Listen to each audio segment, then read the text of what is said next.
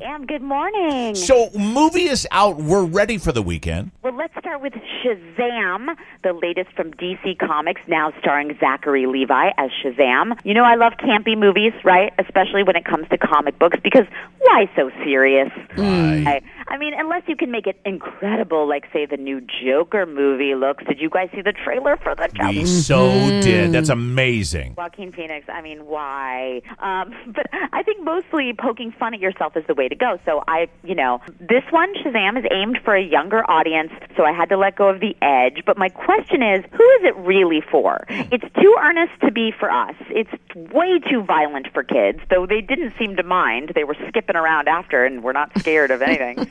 um, but and there are elements that work, like there's a backstory of a foster family, there's a sweetness to that, and I like the diversity of the cast. I also like that they make a couple references to Big, because remember, Shazam is just a 14 year old kid who becomes a superhero because why? A wizard, right? You know, it's always a wizard. Right. Yeah. It's just so much. It's like so loud, so slapstick, and so long. It's two hours and 15 minutes. A kid's God. movie. So it's like, and I don't want to hear from people who say I favor Marvel. I don't. I don't care. I just want good movies. Again, kids might love it. They seem to. A lot of critics like this. And because of a few of the sweet performances, especially from the guy who plays Shazam's best friend, I'm going to go above the, I'm going to go above average and say C plus.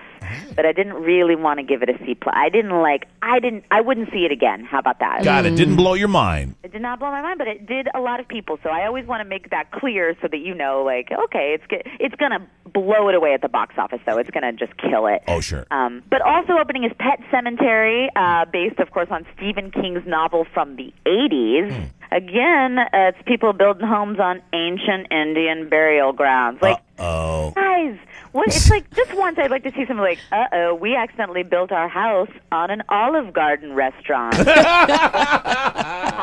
Haunted by breadsticks. Um, Like, switch it up, right? you never do that. It's a, and there's some very scary moments. If you're a big fan of the book or the original movies, they make some decent updates. Again, I wouldn't choose this. Is not you know I don't know. I I like this kind of genre, but it really has to like get there. For me, this wasn't that. But if you're in, if this is like your favorite book, then of course you should see it. For the rest of us, I got to go average on that too. I know it was sort of an average week for movies, but you know we're a few weeks away from Avengers. I know people are excited about that, and I think next week's going to be pretty good too. I hope so. I will leave it there. I'm live from Hollywood. I'm Cecily Knobler.